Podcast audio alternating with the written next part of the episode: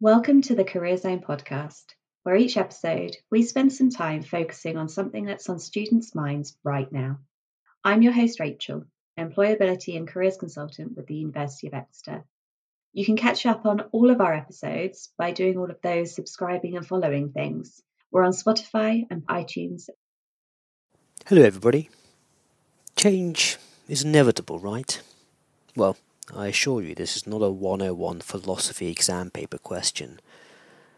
But what happens when career plan A requires a pivot to plan B, a career change? My name is Sunny, an employability and careers consultant at the University of Exeter. In this episode, with the help of our guests, John and Dylan, we will examine the challenges of navigating a career change and what resources we can deploy to manage that change.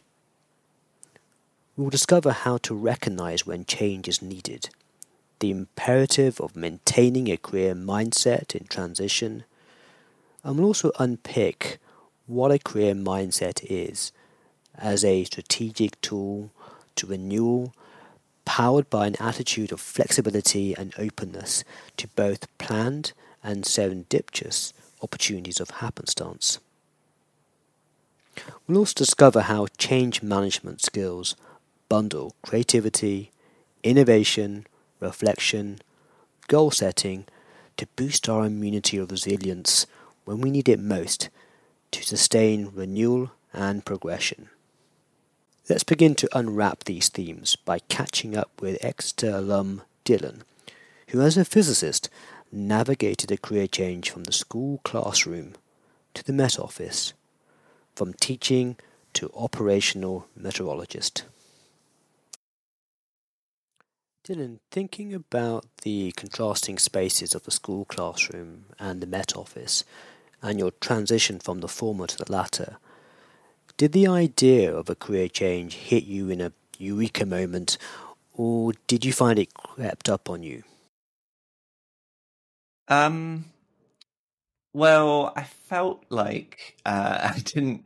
I, I didn't really. I knew I didn't want to be a teacher actually during my PGCE course, um, but it was more. I didn't know what I was going to do otherwise, so I felt a little bit stuck um, for a while.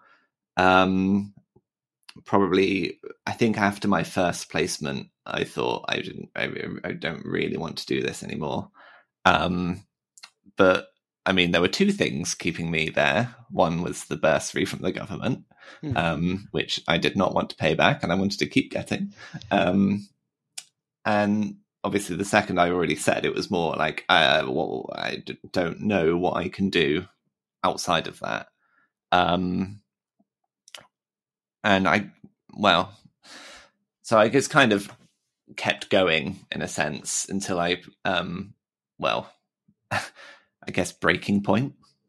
Um, it was I only lasted like three months in my actual teaching post um, before I quit, um, and it was it was a more of a mutual decision. It was a um, if I'm being completely honest, they they obviously knew I was very unhappy, um, and they were very supportive and very emotionally intelligent um, group of group of um, what's the word I'm looking for? Like peers and colleagues, and colleagues, peers, colleagues, yeah, yeah.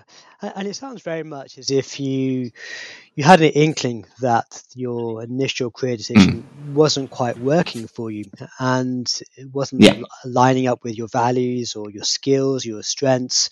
Mm. But yeah, for many reasons and for many compelling reasons, you felt uh, obligated uh, of the imperative to continue to see it through to the end. And often the conversations about initial kind of career steps are very much about you know see it out. You know the first couple of months are always are tricky and challenging, and and mm. but in time it will settle, and and that's you know, certainly a, a narrative that we find in many industries. But you felt you know you had a sense that actually maybe this isn't quite working out for you, but then you saw it right to the end, mm and then fully immerse yourself in getting your first teaching position to to verify whether it was whether teaching was the right decision for you or wasn't the right decision. Yeah. Hmm. yeah, I mean, it could have just been a bad, like, bad placement, bad school. I don't know.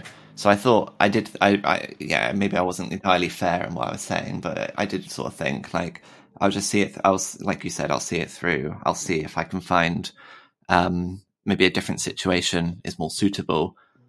Um, and yeah, the, the the thing that sort of helped me decide the thing people I was really relying on were mainly actually my parents. I still do rely on them still, um, as well as the other colleagues at the school that I was, um, at, well, at the different two different placements I was at, as well as the actual teaching post I held. Um, and I also had a friend um, who um, who was doing a PGC at a different university, did a PGC at Leeds, um, and we both were in fairly similar situations. Um, in that he wants he was going to be a maths teacher, um, but him on his PGCE, um, he fell out of it for a different reason. He felt it was just too challenging for his for the point of life that he was at. Um, he still wanted to teach, um, but he felt he wasn't ready for it.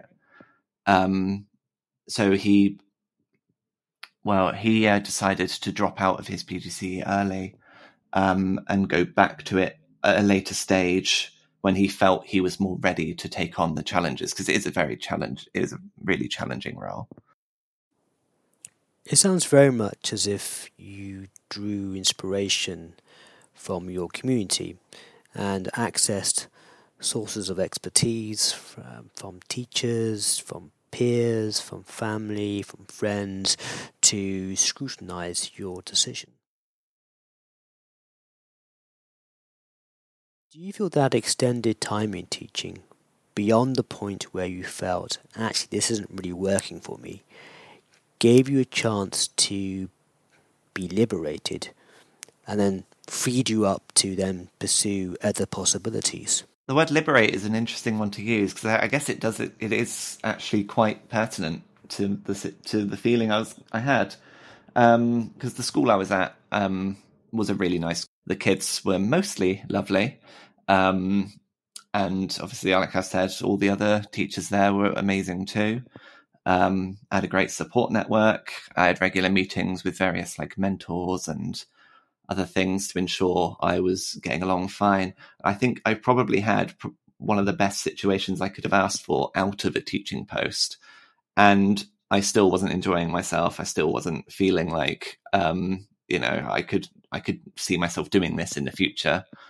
Um, and that, like, like I said, it really did help me make that informed decision. It helped solidify my opinion.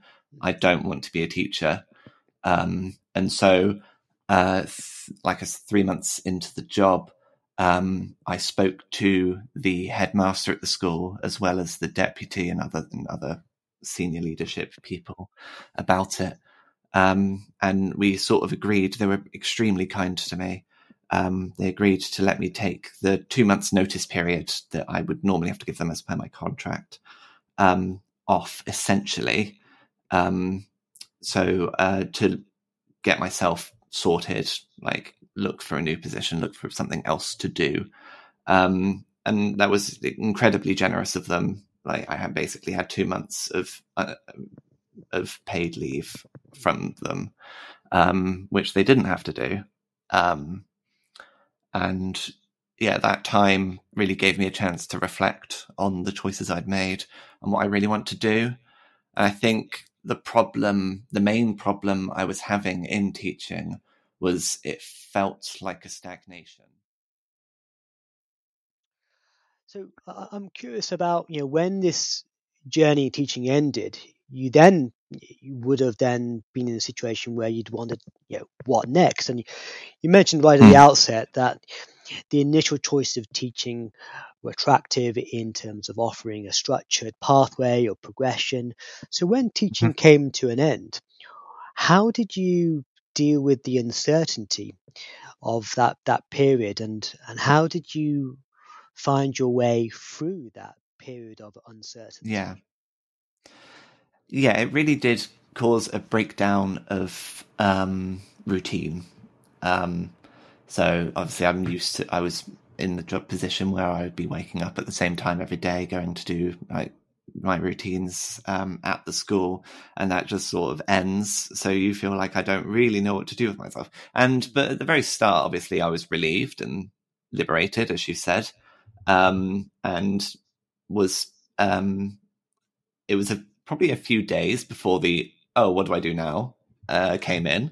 Um, so what I tried to do was well, no, that's not really a good way of putting it. What I did do um, was I went to uh, the careers advice, a job center essentially, um, and spoke to them uh, to look for a you know something to in the in for the meantime. Um, and they, as I was talking to them, they suggested I talk to a uh, agency for supply teaching, and I wasn't too hot on that idea, as you could probably imagine. Yeah. Um, but I did actually do it. Um, but yeah, it was. I think supply teaching is very different. So I did. So I quit teaching in December of 2018. Um, I then had two months of looking for things and essentially living. Um, you know, I moved back in with my parents at that time, so when the two months of you know uh, what's it called? My uh, my my notice period had has, had come up. I obviously needed a source of income. And so i did basically i couldn't find much else. Um, i did apply to a lot of things uh, but heard back from none of them um, so I went into this agency for supply teaching, and it was actually a lot nicer than regular teaching in a sense. I mean, I'm going to a lot worse schools, um, but the difference being, I could turn up, I, you know, fill, fulfill my role, I do what I can at the school to get the kids to um, do whatever work was set for them, but then I don't have to think about it. I can go home and you know that's my day done. I don't have to go home and mark or plan or anything like that. Um, and it still helped add that routine, which is sort of what I'm trying to get back to. Um, I think the important thing to keep going is a routine um, to ensure you don't sort of spiral downwards. Um, Because it's just kind of important, just for one mental health reasons, and also just so you can, you know, um, have a purpose for the day. And it appears very much that that routine gave you a framework, a structure to reformulate your ideas, to contemplate, and moreover to access the expertise of career consultants to help you in your next steps. In the assessment that teaching wasn't the right fit for you, do you feel that it still gave you a strong underpinning, a foundation for your current occupation? Yeah, so I feel like my experience in teaching did sort of help me understand myself a bit more. Um, more, uh, it tried to. So being in teaching, you have to sort of present as a as a, as a role model, don't you? Hmm. Um, and while I don't think I'm a bad role model, um, it's more I, I don't like pre- presenting that front almost constantly. Like every day of your life, every second of your life has to be, you know, an example. Um, and that's not exactly something I'd like to upkeep. Um, I mean, like everyone wants to have an off day every now and again, you know. Um, you don't want to constantly be on guard. Um, and I mean, I guess my role currently, I mean, Office is part of the civil service. You have to be very careful with what you, with how you maintain a presence online or in person. Um, uh, but that I think is, is so my experience in teaching has helped me keep that, but it's also freeing in a sense I'm allowed to sort of express myself better, um, at a more, um, I guess, adult working environment. Dylan, in your recollections, I'm very struck by the strong theme of reflection and how that enabled you to to visualize what it is that you wanted to do. And I wonder where that strong visualization, scripting, and internal mission statement enabled you to to affect that change from teaching to the Met Office? Coming to the end of our discussion, Dylan, I wonder if you can leave us with some tips. I recollect the other day you and I discussed how, in the aftermath of teaching, you sent out a myriad of applications and that you didn't invest all of your eggs in one basket. I wonder if there's any tips that you can potentially leave us with. Um, so it's just you know you can't tunnel vision on a on a on a dream job, you know, and um, I think also even like I think it's fine, obviously, to have a dream, to say I really want to be a I don't know a banker. It's fine to have that idea, but I think it's also fine to say, you know, you're not going to, you might not achieve that instantly. Um, you, you need to have the realistic idea that you know you're going to have some steps along the way to get to somewhere you, where you want to be. Dylan used a raft of resources in his career change. I now catch up with John, a real estate lawyer with over 20 years' experience. In our conversation, we take a deeper dive into resources that can support career changes. Resources can be as simple as reading the paper, being aware of what's going on. So you're not just focused on one's narrow field of expertise, whether that be just what you are actually doing or the sector you're working in but to, to always be alive to what's happening in your market, in politics, in technology, in the economy. Um, is so always being interested and, and, and, and thinking how does how does that affect me? What are the opportunities uh, that I can uh, bring my skills to bear to take advantage of uh, jobs that may not have existed um, 10 years ago, five years ago. Uh, but just to, to, to, keep one's head up, I always like to say, keep your head up. Don't don't just focus on what you're doing and uh, who you're working for, but think about the bigger picture. And John, you've talked previously about how connections make sense of the bigger picture, and I wonder how you have utilized connections. Uh, what I, I personally like to do is to make connections, either connecting people or just to, to look at something and think, actually, that will be interesting in this field or, or to that person, or, or just always be on the lookout for how things fit together and how, how one can, frankly, how, how yourself, you yourself can make a difference by doing things differently or, or drawing things together. John, it sounds very much as if curiosity has been fundamental to your career change, and I wonder how you maintained curiosity.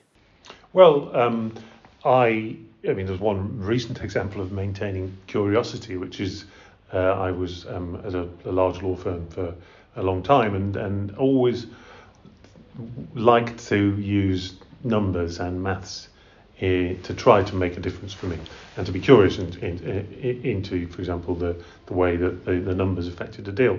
And um, when I left the, the, the, law firm, I went to do a degree in uh, business analytics, which involves a lot of statistics and probability and data. And so um, that curiosity of, of looking at things from a numeric and uh, analytical way rather than a, words and um, drafting way was important to me. So it was very much a, a, process where you maintained a variety of different interests. You had your mainstay through your legal career, but you maintained those skills and strengths in numeracy outside of, yes, of legal work. So.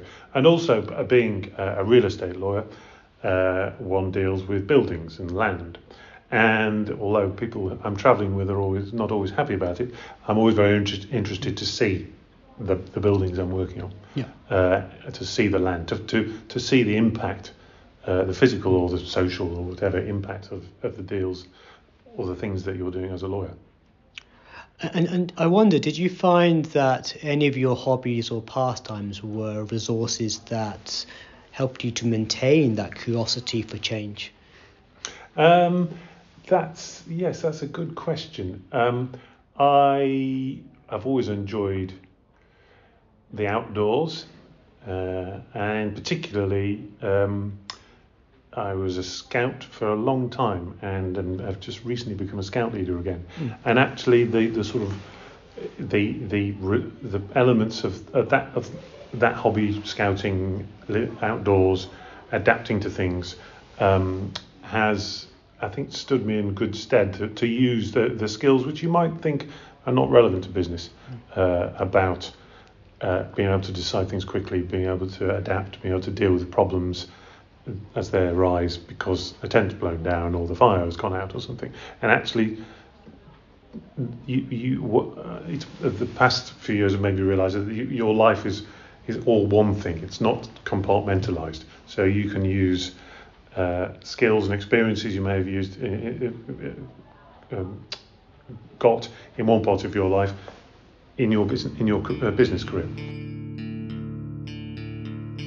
We can see in our conversation how John examined how the pursuit of interests beyond work can anchor one's identity in the midst of all that change, be it enforced or voluntary change, and how effort in learning to stay curious serves a constant that maintains both inward and outward positivity that can connect us to other people who in turn can spark new possibilities.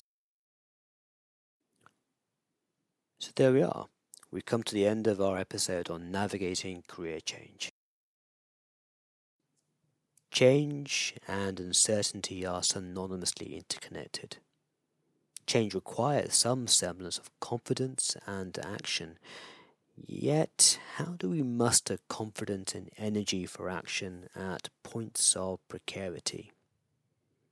Well, as we heard from Dylan, he drew strength from a, a diverse community and friends, and crucially exercised vulnerability to ask for help, which allowed him to handle both conflicting factors within his control and allows for those all those messy factors beyond his control to generate confidence to leverage change. Really hope you've enjoyed this episode and think about one item you can take away from this episode that you might want to use in your cycle of career change. If you want to delve into this topic in further depth, look out for a future upcoming episode where, with two Exeter alum, we explore the power of mentoring in effecting a career change. This was the Career Zone podcast, brought to you by the University of Exeter Career Zone. Check out iTunes and Spotify to keep up with all of our regular releases.